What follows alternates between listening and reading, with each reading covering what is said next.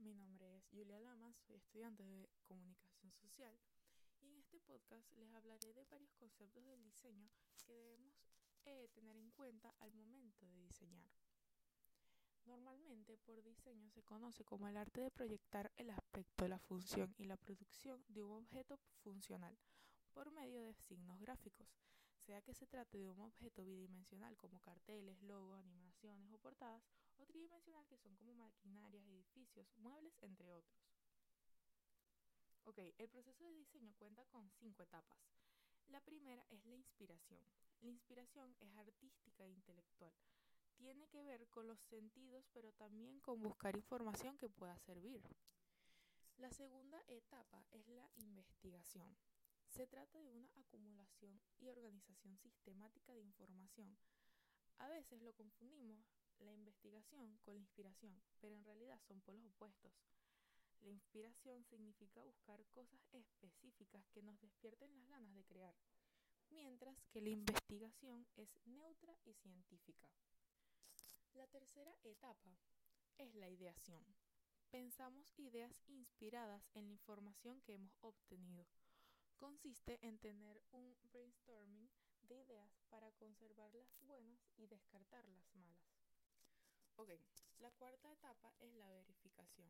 En esta etapa constatamos las ideas que hemos obtenido en el proceso de ideación con lo que, hemos con lo que descubrimos en la investigación. Y por último, el quinto paso que es la ejecutación. Una vez completados los procesos anteriores, Solo queda ejecutar la al máximo. Este, ¿Qué es el equilibrio del diseño? El equilibrio del diseño se refiere a colocar los elementos visuales en una disposición estéticamente agradable o en una disposición particular para cumplir un propósito o apariencia particular. El balance de una composición puede ser simétrico o asimétrico. El principio del movimiento es la cualidad por la que podemos controlar al ojo alrededor de un elemento o espacio. Podemos dirigir el ojo de nuestros espectadores dentro de nuestra composición. Las direcciones en las que se extiende nuestro campo visual son ancho, alto y profundo. El alto es el, espacio que la vista abarca de arriba a abajo. El ancho es el espacio que la vista domina de derecha a izquierda y el profundo es la distancia máxima que alcanza la vista proyectando al frente y perpendicularmente al que mira. Cada forma posee una estructura propia. La estructura es lo que caracteriza la esencia formal de un campo. Según Atilio Marcoli, poseer la estructura de un campo significa no solo conocer su esencia, sino asimismo todas sus articulaciones formales. El campo visual es el área que tu sistema visual es capaz de detectar sin realizar movimientos, aquello que tu ojo puede ver cuando fijas la mirada en un punto o a la suma de ambos ojos, que determina el campo visual total. Los diseños simétricos eh, tienden a ofrecer un enfoque más directo y son frecuentemente usados a la hora de crear retículas para proyectos editoriales, como prensa, como revistas, como pósters.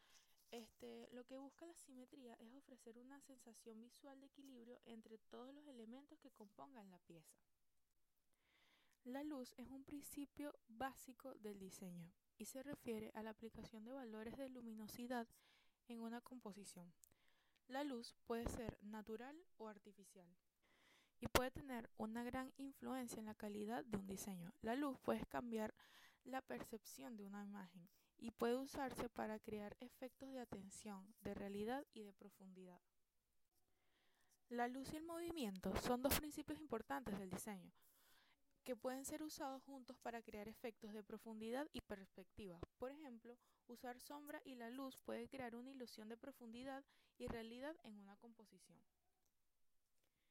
El movimiento es el camino que toma el ojo al ver la obra. Una imagen, tipografías o formas son elementos que pueden afectar este movimiento. Por ejemplo, una línea curva evoca con frecuencia imágenes de un bailarín.